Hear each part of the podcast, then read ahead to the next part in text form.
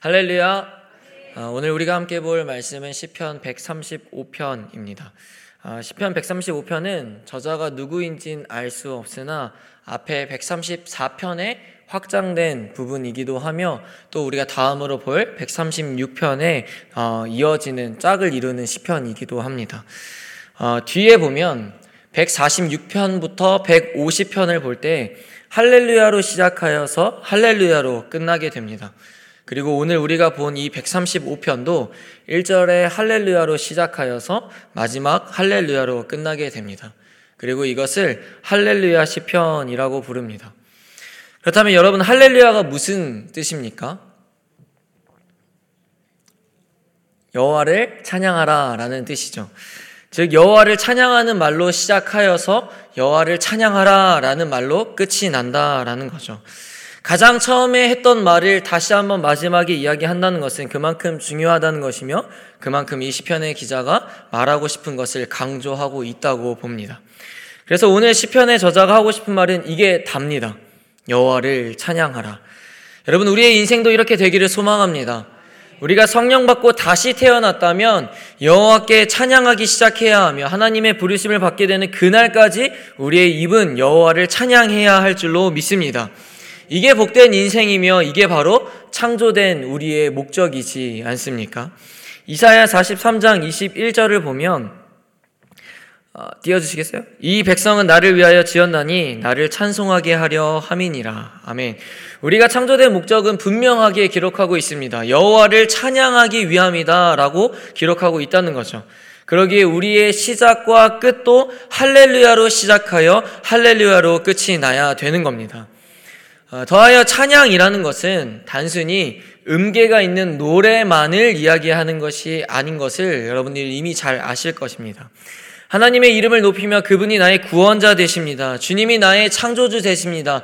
주님이 항상 나와 동행하십니다라는 이 고백과 이 선포조차도 바로 하나님께 찬양이다라는 거죠. 즉, 우리는 시작부터 끝나는 날까지 우리가 하나님 앞에 서는 그날까지 하나님을 높이며 그분의 놀라운 행하심들을 우리는 계속해서 고백하며 살아야 된다라는 겁니다. 오늘 이 새벽에 하나님은 우리에게 말씀을 통하여 우리가 세 가지를 분명히 알아야 하나님을 전심으로, 진정으로 찬양할 수 있다라는 것을 말씀해 주고 계십니다. 그렇다면 우리가 무엇을 도대체 알아야 하나님을 진정으로 찬양할 수 있느냐? 첫째로 하나님을 진정으로 찬양하기 위해서는 나의 정체성을 알아야 합니다. 오늘 본문을 보면 여호와 하나님을 찬양해야 하는 대상을 분명히 지정하고 있습니다. 1절에는 여호와의 종들아 찬송하라 라고 기록하고 있으며 그 다음 2절에서는 하나님의 성전들에 서 있는 자들아 너희여 찬송하라 라고 기록하고 있습니다. 여호와의 종 하나님의 성전들에 서 있는 자가 할 일은 바로 주를 찬양하는 것입니다. 그렇다면 말씀에 등장하는 이들은 누구를 뜻하는 겁니까? 이스라엘과 동시에 오늘날 우리를 뜻하기도 합니다. 우리가 여호와의 종이며 우리가 하나님의 성전에 서 있는 자이기에 우리는 날마다 여호와를 찬양해야 하는 것이 우리가 해야 할 일이라는 겁니다. 다시 말해 내가 하나님의 종이라는 정체성을 알아야 하나님을 진정으로 찬양할 수 있다라는 거죠. 여러분 생각해 봅시다. 하나님을 믿지 않는 자들이 하나님을 찬양하겠습니까? 그렇지 않죠. 하나님을 주인으로 인정하지 않고 내가 그분의 종이라는 사실, 그 정체성을 모르는 자들이 하나님을 전심으로 찬양할 수 있을까요? 그렇지 않다라는 겁니다. 저와 여러분들은 하나님을 내 인생의 주인으로 받아들이셨습니까? 그러므로 하나님의 종으로 살기를 여러분 진짜로 결단하셨습니까? 그렇다면 우리는 그분을 찬양해야 하는 것입니다. 우리가 하나님을 믿는 그 순간부터 이제부터 영원까지 그분을 찬양하는 종이 되어야 한다라는 거죠.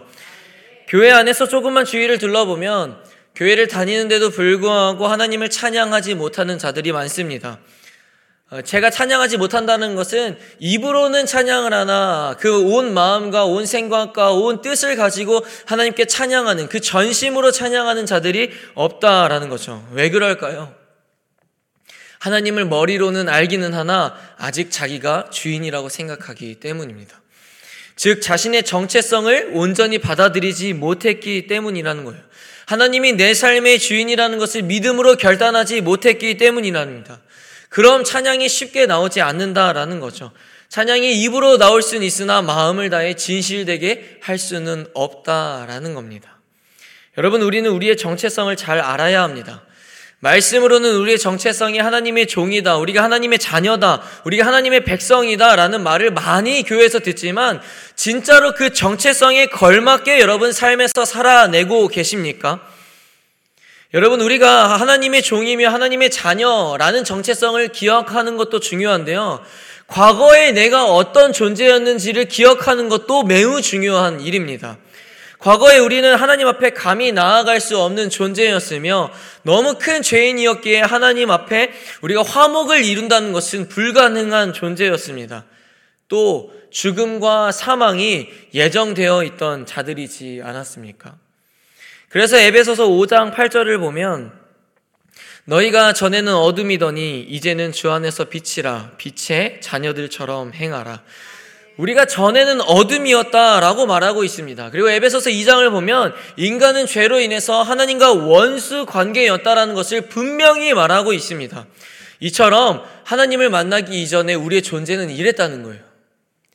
그러나 하나님께서 우리를 너무나도 사랑하셔서 자신의 아들을 보내주심으로써 그가 우리의 모든 죄를 지심으로 십자가에 달려 죽으심으로 여러분 우리가 사망에서 건져냄을 받게 되었다라는 거예요. 그래서 하루아침에 죄인이었던 우리가 어떻게 칭함이 바뀌게 됩니까? 자녀라는 말이 안 되는 은혜를 입음으로써 칭함을 받게 되었다라는 거죠. 그렇다면 여러분, 우리는 이 정체성에 걸맞게 행동해야 된다라는 겁니다. 하나님의 자녀가 하나님의 백성이 하나님의 종이 해야 할 일은 오늘 성경에 뭐라고 이야기하고 있습니까? 여호와를 찬양하는 것이라고 분명히 이야기하고 있습니까? 여러분, 하나님께서 우리를 구원하시고 바라시는 것이 있다면 무엇이 있을까요? 내가 너를 이제 건져내었으니 너 이제 돈으로 갚아내라 라고 하실까요? 너 생명 이제 나에게 주어라 라고 하실까요? 여러분 잘 아시겠지만 우리 하나님은 보답을 바라시는 분이 아니십니다. 그가 그저 바라시는 것은 자녀된 우리가 그분의 이름을 세상 가운데 높이며 지금부터 영원히 하나님 앞에 서는 그날까지 하나님을 찬양하기를 바라시는 것 뿐이십니다. 그래서 113편 1에서 2절은 이렇게 증거하고 있습니다. 함께 읽어보겠습니다. 시작. 할렐루야 여호와의 종들아 찬양하라 여호와 이름을 찬양하라 이제부터 영원까지 여호와 이름을 아멘. 저와 여러분들이 진정으로 하나님을 내 삶의 주인으로 모셨다면 그리고 우리가 그분의 종이라는 사실을 믿음으로 받아들이셨다면 여러분 방금 읽었던 것처럼 우리는 하나님의 종으로서 하나님의 성전에 서 있는 자로서 이제부터 영원까지 하나님을 찬양해야 할 줄로 믿습니다. 여러분 아무리 재산이 많고 아무리 내가 높은 위치에 있다 하더라도 내가 하나님을 믿는다면 나는 그분을 주인으로 삼는 종이라는 정체성을 잃어버려서는 안 됩니다. 시편을 가장 많이 쓴 다윗을 보십시오. 그는 대단한 왕이었습니다. 그러나 그는 자신의 정체성을 분명히 알았기에 하나님을 찬양할 수밖에 없었던 것입니다. 그는 자신의 정체성을 바로 알지 못했다면 시편을 이렇게 많이 쓸 수 있지도 못했을 것이며 하나님을 찬양하는 자로 우리의 기억에 유명해지지도 않았을 것입니다. 더불어 우리는 하나님의 종이 되어야지 여러분 헛된 우상의 노예가 되어서는 안 됩니다. 오늘 본문 15절에서 18절을 보면 시편의 기자는 우상의 헛됨을 기록하고 있습니다. 우리 15절부터 18절까지 함께 읽어보겠습니다. 시작. 열국의 우상은 은금이요 사람의 손으로 만든 것이라 입이 있어도 말하지 못하며 눈이 있어도 보지 못하며 귀가 있어도 듣지 못하며 그들의 입에는 아무 호흡도 없나니 그것을 만든 자와 그것을 의지하는 자가 다 그것과 같으리로다. 아멘. 앞에서도 잠깐 말했지만 교회에서 하도 많이 들어서 우리는 머리로는 잘 안다라는 거예요. 아, 우리가 내가 하나님의 자녀구나. 하나님의 백성이구나. 하나님의 종이구나. 라는 사실을 너무 잘 압니다. 근데 우리의 삶을 보면 저를 비롯하여 우리의 삶을 보면 하나님의 종이 아니라 우상의 노예처럼 살아가고 있을 때가 참으로 많습니다. 하나님의 종이라는 정체성을 알았다면 우리는 그 정체성에 맞게 살아가야 하는데 실상은 돈의 노예, 명예의 노예, 때로는 자녀의 노예, 사람의 노예, 일의 노예처럼 살아가고 있다라는 겁니다. 저와 여러분들의 우상은 무엇이 있습니까? 여러분 그 우상을 깨뜨려야만 우리가 하나님께 전심으로 우리의 온 생각과 마음과 우리의 시선을 집중하여 찬양할 수 있게 되는 것입니다. 내 안에 다른 우상이 있다면 진정으로 하나님의 찬양할 수가 없습니다. 그래서 내가 지금 다른 우상을 찬양하고 있지는 않은지 다른 것에 종이 되어 있지 않은지 우리는 점검해 볼 필요가 있다라는 거죠. 이스라엘 백성들을 보면 하나님을 찬양하기는 하나 진정으로 찬양하지 않았습니다. 그들은 자신이 세운 우상을 위해 찬양했습니다. 그래서 이사야 29장 13절을 보면 이렇게 기록되어 있습니다. 읽겠습니다. 주께서 이르시되 이 백성이 입으로는 나를 가까이 하며 입술로는 나를 공경하나 그들의 마음은 내게서 멀리 떠났나니 그들이 나를 경외함은 사람의 계명으로 가르침을 받았을 뿐이라. 네. 여러분 우리가 입으로만 주를 찬양한다고 해서 찬양하는 것이 아닙니다.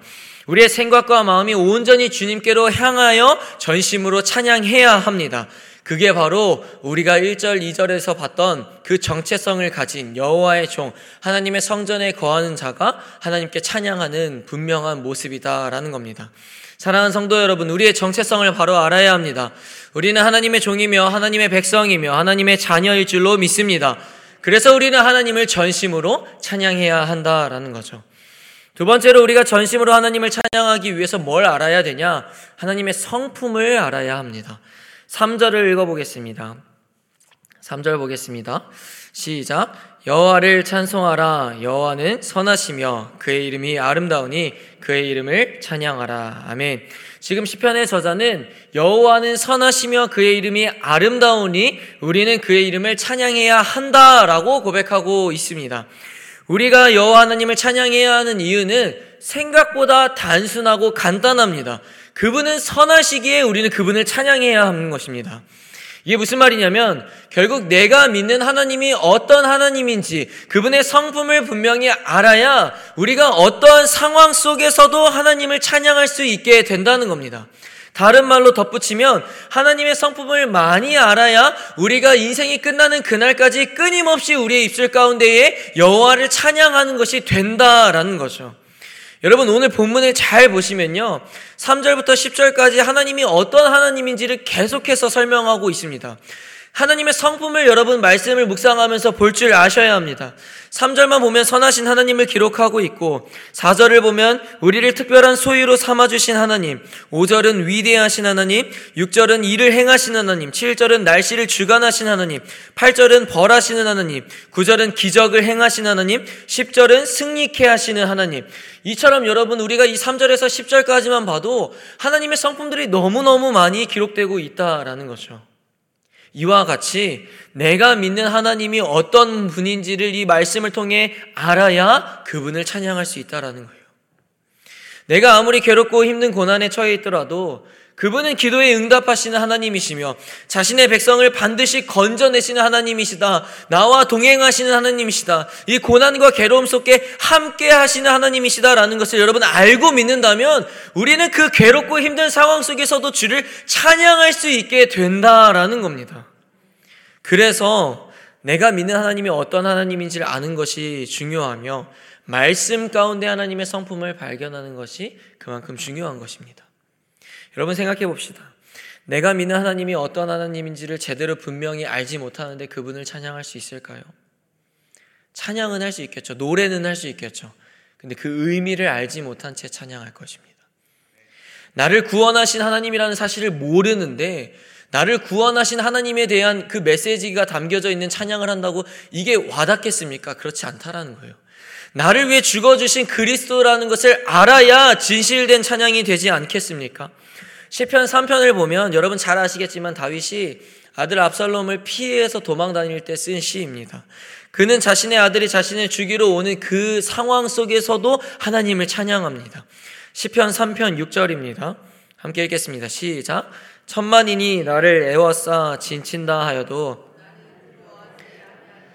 아멘. 어떻게 이렇게 고백할 수 있을까요? 여러분, 답은 간단합니다. 다윗은 자신이 믿는 하나님이 자신을 지키시는 하나님이라는 것을 분명히 알았기 때문이라는 거예요.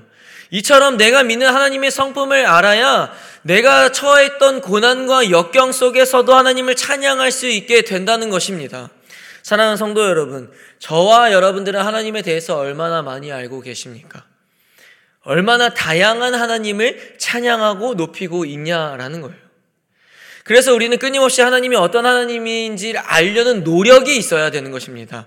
내가 믿는 하나님이 어떤 하나님인지 알기 위해선 여러분 말씀을 사모해야 하는 것이며 말씀을 들어야 하는 것이며 말씀을 봐야 하는 것입니다.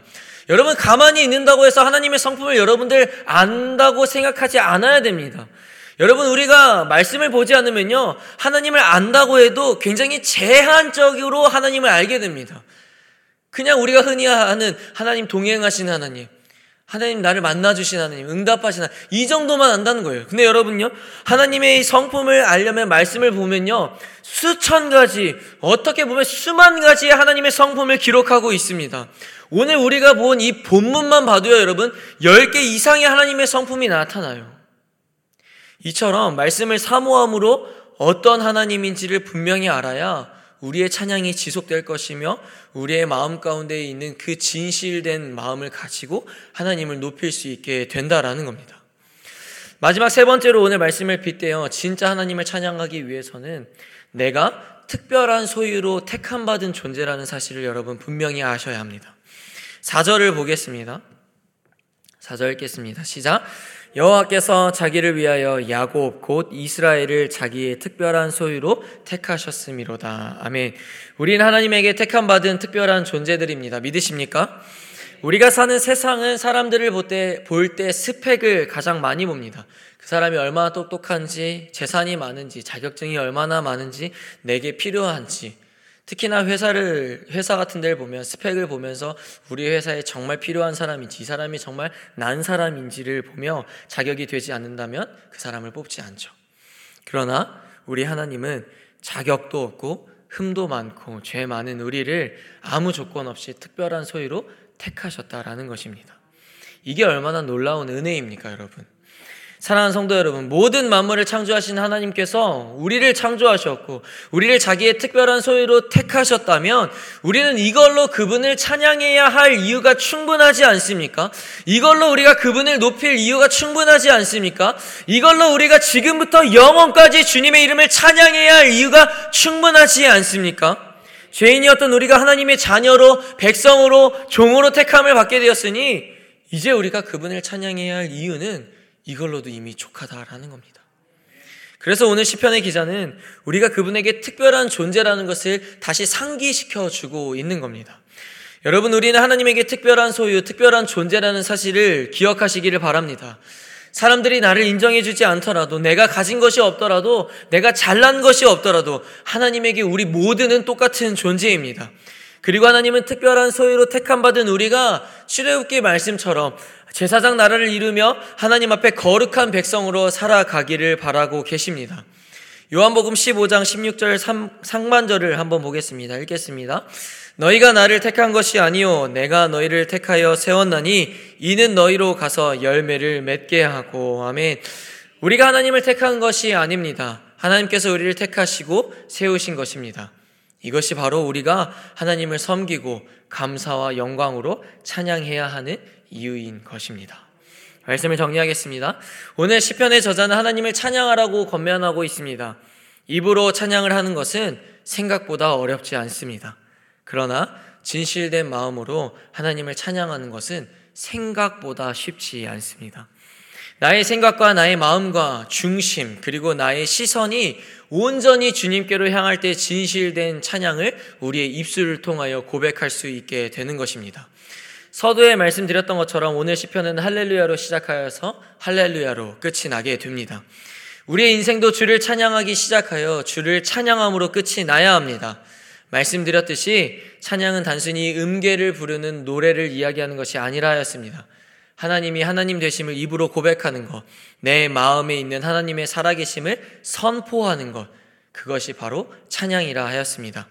그리고 그러한 찬양이 끊임없이 우리 인생 가운데 흘러나오기 위해서 오늘 말씀에 나눴던 것처럼 첫째로 내가 그분의 종이라는 정체성을 기억해야 합니다. 둘째로 내가 찬양해야 할 그분의 성품을 알아야 하며 셋째로 내가 특별한 소유로 주님께 택함 받은 존재라는 사실을 알아야 합니다.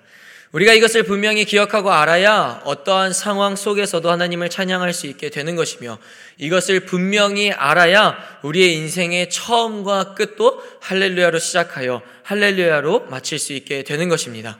저와 여러분들의 인생이 주를 찬양하는 복된 인생이 되기를 하나님의 이름으로 주님의 이름으로 간절히 축복합니다. 이 시간 함께 말씀을 기억하며 기도하시겠습니다. 주님, 어, 주님이 나의 주인이시며 내가 주님의 종이라는 정체성을 잊어버리지 않게 하시고 내가 믿는 하나님의 성품을 알므로써 날마다 찬양이 멈추지 않게 하여 주시옵소서. 또한 주께서 아무 자격 없는 나를 특별한 소유로 택하셨다는 것에 무한한 감사와 영광과 찬양을 날마다 올려드리는 내가 되게 하여 주시옵소서. 그래서 우리의 인생이 할렐루야로 시작하여 할렐루야로 마치게 하여 주시옵소서. 오늘도 주님을 찬양하는 하루가 되게 하여 주시옵소서. 우리 주여 한번 부르짖고 기도하며 나아갑시다. 주여 사랑의 하나님 오늘 말씀을 다시 한번 기억하게 하여 주시옵소서. 주님이 우리의 주인 되시며 내가 그분의 종이라는 정체성을 분명히 알게 하여 주시옵시고 하나님의 자녀로서 하나님의 백성으로서 하나님의 종으로서 내가 해야 할 일이 무엇인지를 알게 하여 주시옵소서. 주님, 우리가 그 정체성을 안다면 그 정체성에 걸맞게 행동하게 하여 주시옵시고 그 정체성을 분명히 기억하여 주님을 찬양하는 것이 나의 일이라는 것을 기억하게 하여 주옵소서. 그래서부터 이제부터 영원까지 주님을 찬양 찬양하는 주님의 종이 되게 하여 주시옵시고 주님 내가 믿는 하나님의 성품을 분명히 알게 하여 주시옵소서. 주님은 선하신 분이십니다. 주님은 나와 동행하시는 분이시며 이 모든 만물을 창조하신 주인이십니다. 주님 그분의 성품을 분명히 알므로써 아버지와 내 인생이 하나님의 찬양함으로써 멈추지 않게 하여 주시옵소서.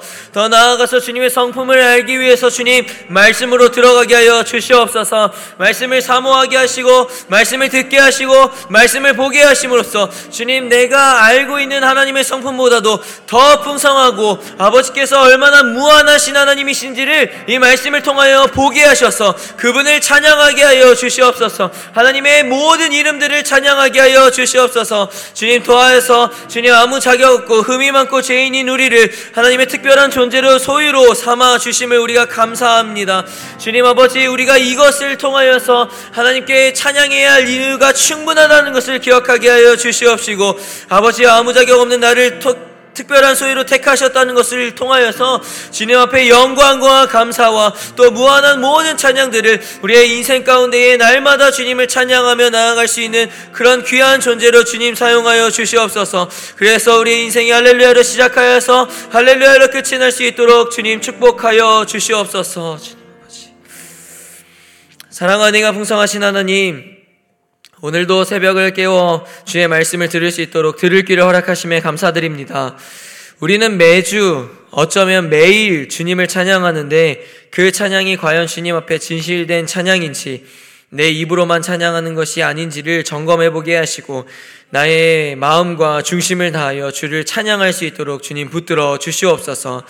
주님 내가 주께 구원받음으로 찬양 찬양으로 시작하여서 찬양으로 마치는 인생이 되기를 소원합니다.